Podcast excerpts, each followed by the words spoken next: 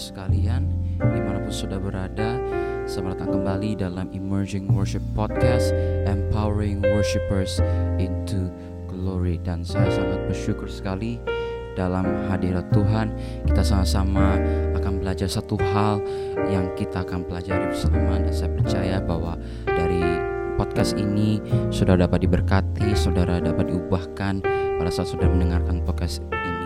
Dan perlu saya mengingatkan saudara dan perlu saya memberitahu bahwa ini adalah uh, ada dua final episode pada season ini, episode ke-9 dan yang uh, satunya lagi yaitu episode ke-10 yaitu episode terakhir.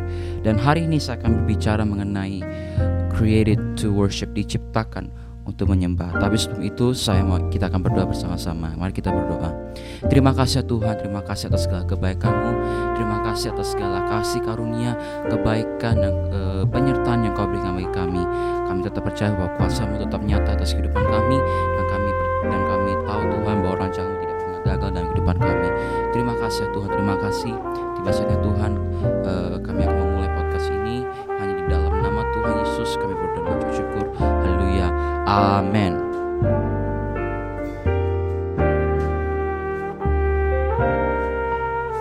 So, di dalam uh, ayat pada kali ini kita ambil dalam kejadian pasal yang pertama ayat yang ke-26. Kita tahu bahwa ke dalam kejadian pertama Saudara itu adalah uh, permulaan penciptaan dunia. Kita bisa lihat dalam kejadian pertama 26 Berfirmanlah Allah baiklah kita menjadikan manusia menurut gambar dan rupa kita supaya mereka berkuasa atas ikan-ikan di laut dan burung-burung di udara dan atas ternak dan atas seluruh bumi dan atas segala binatang melata yang merayap di bumi. Maka Allah menciptakan manusia itu menurut gambarnya, menurut gambar Allah diciptakannya dia, laki-laki dan perempuan diciptakan mereka. Jadi di sini saudara kita bisa melihat bahwa Tuhan menciptakan manusia itu ada tujuannya supaya mereka dapat supaya mereka dijadikan serupa dengan gambar Allah. Dan ketika manusia diciptakan pada zaman itu belum ada kejahatan yang timbul pada saat itu. Tapi Tuhan memperingatkan bahwa jangan sampai engkau memakan buah pengetahuan antara baik dan jahat sebab di, pada saat kamu makannya engkau akan mati. Mati secara apa? Mati secara rohani. Artinya apa? Terpisah dari Allah.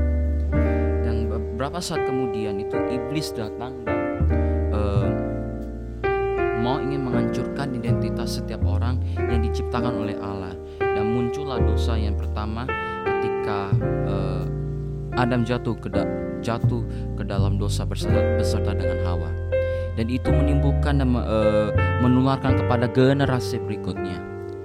Kita sebagai anak-anak Allah apakah kita sering kali uh, mengutamakan dengan kekuatan diri kita sendiri, kita tidak hidup da dalam damai sejahtera, atau mungkin kita dalam kebimbangan, dalam tekanan apa pun yang kita hadapi. Tapi perlu kita sadari saudara bahwa kita adalah ciptaan Allah. Kita harus uh, menjaga diri kita, kita harus menjaga kekudusan kita. Karena kita diciptakan Tuhan untuk menyembah Dia. Kita berbeda dengan malaikat malaikat diciptakan oleh Allah untuk melayani Dia. Dan mereka tidak boleh menyebut menyebut Allah itu Bapa. Kita yang sebagai manusia kita diciptakan bersekutu dengan Allah. Kita diciptakan untuk menyembah Dia.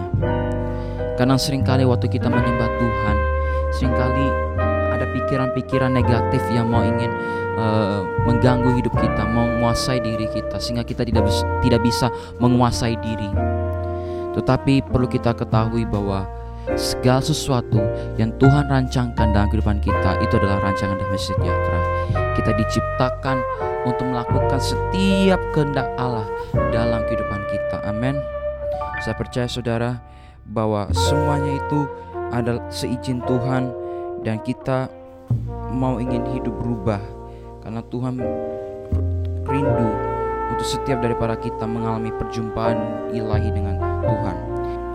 Itu sebabnya di dalam Efesus 2 ayat ke-10 mengatakan karena kita ini buatan Allah diciptakan dalam Kristus Yesus untuk melakukan pekerjaan baik yang dipersiapkan Allah sebelumnya. Ia mau supaya kita hidup dalamnya. Jadi apa yang menjadi kerinduan Allah dalam kehidupan setiap daripada kita adalah pada saat kita diciptakan oleh Allah, maka kita akan melakukan segala sesuatu yang Tuhan rancangkan dan Tuhan mau dalam kehidupan kita. Dia mau supaya kita hidup di dalamnya. Hidup di dalam Allah artinya apa? Melakukan segala perbuatan Allah. Melakukan dan mentaati setiap perintah Allah. Kita sering kali sebagai anak-anak Allah kita hidup dalam dosa kita tidak taat kepada orang tua kita sering kali um, selalu mementingkan hanya diri sendiri egois dengan keadaan apa pun namun Tuhan menciptakan kita agar kita saling mengisi setiap orang yang memiliki kekurangan kita diciptakan oleh Tuhan untuk mengisi setiap kekurangan seorang supaya dapat diperlengkapi pasti kita memiliki kekurangan dan kita memang pun tidak sempurna. Tetapi Allah sendiri yang menyempurnakan kita supaya kita dapat melakukan segala, segala apa pun untuk kemuliaan nama Tuhan. Amin saudara. Saya percaya saudara bahwa waktu kita diciptakan serupa dengan gambar Allah Berarti apa? Ada satu tujuan tertentu yang khusus, yang mulia yang Tuhan mau dalam kehidupan kita Agar kita lebih intim dalam hadirat Tuhan namun sering kali iblis merencanakan kejahatan dalam kehidupan kita sehingga kita tidak melakukan apa yang menjadi kehendak Allah dalam kehidupan kita. Dan perlu kita sadari saudara bahwa modus iblis yang ter, yang tercatat dalam Yohanes 10 10 adalah mencuri, membunuh dan membinasakan. Dia mencuri damai sejahtera antara keluarga, antara suami dan istri, antara anak-anak dan orang tua, antara kakak dan adik, antara sahabat juga. Itu yang dilakukan oleh iblis dalam kehidupan kita yang sering kali mengganggu dan merusak hubungan kita sehingga kita tidak mendapatkan damai sejahtera yang sebenarnya. Dia juga mencuri keadilan dalam pemerintahan. Dia mencuri setiap uh, righteousness, setiap uh, kebenaran dalam pemerintahan sehingga terjadi banyak konflik pertentangan-pertentangan ada demo-demo apa pun yang terjadi karena apa itu yang sering kali menjadi sasaran iblis yaitu mencuri keadilan kebenaran dalam pemerintahan dan yang kedua adalah dia membunuh membunuh apa identitas kita sebagai anak-anak Allah kita diciptakan oleh Allah serupa dan segambar dengan Allah dibinasakan oleh karena perbuatan kegelapan itu dan kita perlu waspadai saudara. Dan kita perlu berhati-hati sehingga kita tidak terjebak dengan keadaan seperti itu. Dan apa yang menjadi kerinduan Allah? Kerinduan Allah adalah supaya kita mengalami perubahan dan peru dan uh, kasih setia Tuhan yang tidak terbatas dalam kehidupan kita. Saya percaya saudara bahwa apa pun yang terjadi, jangan kita mengandalkan kepada kekuatan diri kita sendiri Mari kita andalkan kepada Tuhan. Saya ceritain sedikit. Waktu saya memimpin pujian, sering kali terpikir yang dalam benak saya itu apakah saya mau ingin memuliakan Tuhan atau mungkin saya memuliakan untuk diri saya sendiri. Dan itu menjadi pertanyaan bagi setiap para pemimpin pujian. Seringkali waktu kita berdiri di atas mimbar, ada dua pilihan yang akan muncul dalam kehidupan kita. Yang pertama, apakah kita mau ingin menunjukkan kesombongan kita kepada orang lain untuk mendapatkan pujian atau kita dapat berdiri di mimbar ini karena kita mau ingin menghormati hadirat Allah. Kita mau ingin membawa orang masuk lebih dalam kepada hadirat Tuhan. Sebab tujuan utama kita adalah kita mau ingin meninggikan Tuhan. Tujuan kita diciptakan adalah untuk kita dapat memuliakan Allah untuk kita dapat mengasihi Allah. Mengasihi juga berarti juga menimbulkan ada suatu ketaatan. Ketaatan itu yang akan membawa kita kepada berkat. Nah, kalau kita tidak taat, itu membawa kita kepada ke, uh, kutuk. Menghormati Allah itu sangat penting. Karena apa, saudara?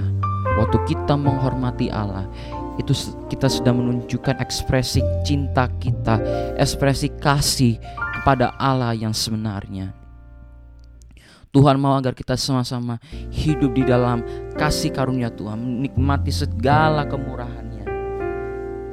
Seringkali kita Tuhan tidak menjanjikan jalan itu mulus, jalan itu lurus. Pasti kita akan mengalami goncangan, tantangan, ujian, permasalahan yang diizinkan Tuhan terjadi. Namun Alkitab katakan dalam kitab Yakobus, saudara-saudaraku, anggaplah suatu kebahagiaan apabila kamu jatuh ke dalam pencobaan.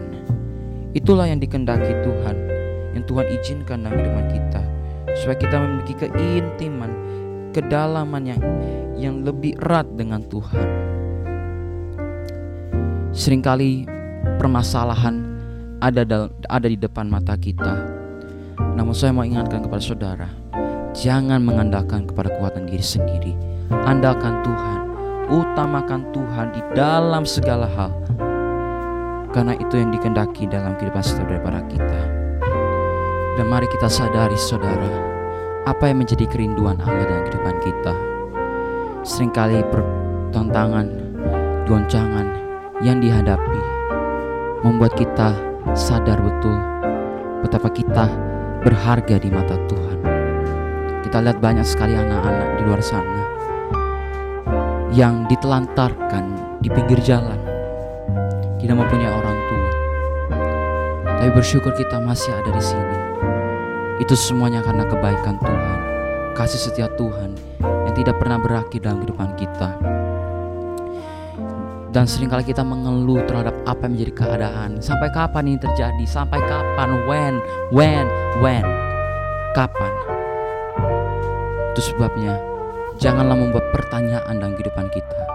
Tapi buatlah pernyataan bahwa Allah turut bekerja dalam segala perkara untuk mendatangkan kebaikan sekali lagi untuk mendatangkan kebaikan bagi orang yang mengasihi dia yaitu bagi mereka yang terpanggil sesuai dengan rencananya itu sebabnya kita diciptakan untuk kita dapat menikmati segala kebaikan Tuhan menikmati segala anugerah yang Tuhan berikan dalam kehidupan kita karena itu adalah blessing itu adalah berkat that's the gift of God for all of us dan patutlah kita syukuri karena Tuhan begitu mengasihi kita. Sedemikian itu rupa saudara. Dan betapa dia sayang kepada kita. Amin. Dan saya percaya saudara, apa pun yang saudara alami saat ini, kita diciptakan untuk kita dapat memuliakan Allah dan kita dapat menikmati segala kebaikannya. Dan yang ketiga adalah waktu kita diciptakan Tuhan, kita sama-sama membangun atmosfer kuasa Allah agar nyata dalam kehidupan kita. Karena sering kali waktu kita menyembah Tuhan, kita rasakan sesuatu yang aneh dalam kehidupan kita. Hadirat Tuhan bukan aneh, tetapi alangkah indahnya, begitu luar biasanya, dan itu tetap membangkitkan kita, menguatkan kita di saat-saat ter masa terpuruk kita, dan bagaimana kuasa Tuhan terjadi dalam kehidupan kita. Amin saudaraku, saya percaya saudara, waktu kita meninggikan nama Tuhan, kita memuliakan nama Tuhan, kita dapat merasakan jamahan Tuhan, berkat Tuhan, dan kesetiaan Tuhan yang tidak pernah berakhir di dalam kehidupan kita.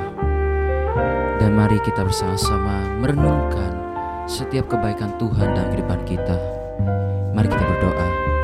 Terima kasih ya Tuhan buat segala kebaikan-Mu kami tetap percaya Tuhan bahwa kami diciptakan sesuai dengan kehendak-Mu dan kami tetap yakin bahwa Engkau selalu berserta kami. Izinkanlah Roh Kudus menerjemahkan kami, mengingatkan kembali apa pun yang kami pelajari pada hari ini. Biarlah suasana Natal, suasana sorga, damai sejahtera daripada Roh Allah dan Roh Kudus menyertai kami semuanya. Terpujilah namamu hanya di dalam nama Tuhan Yesus. Haleluya. Amin. Terpuji nama Tuhan saudara. Sampai ketemu lagi dalam episode ke-10 dalam Emerging Worship Season 1 Finale. God bless you.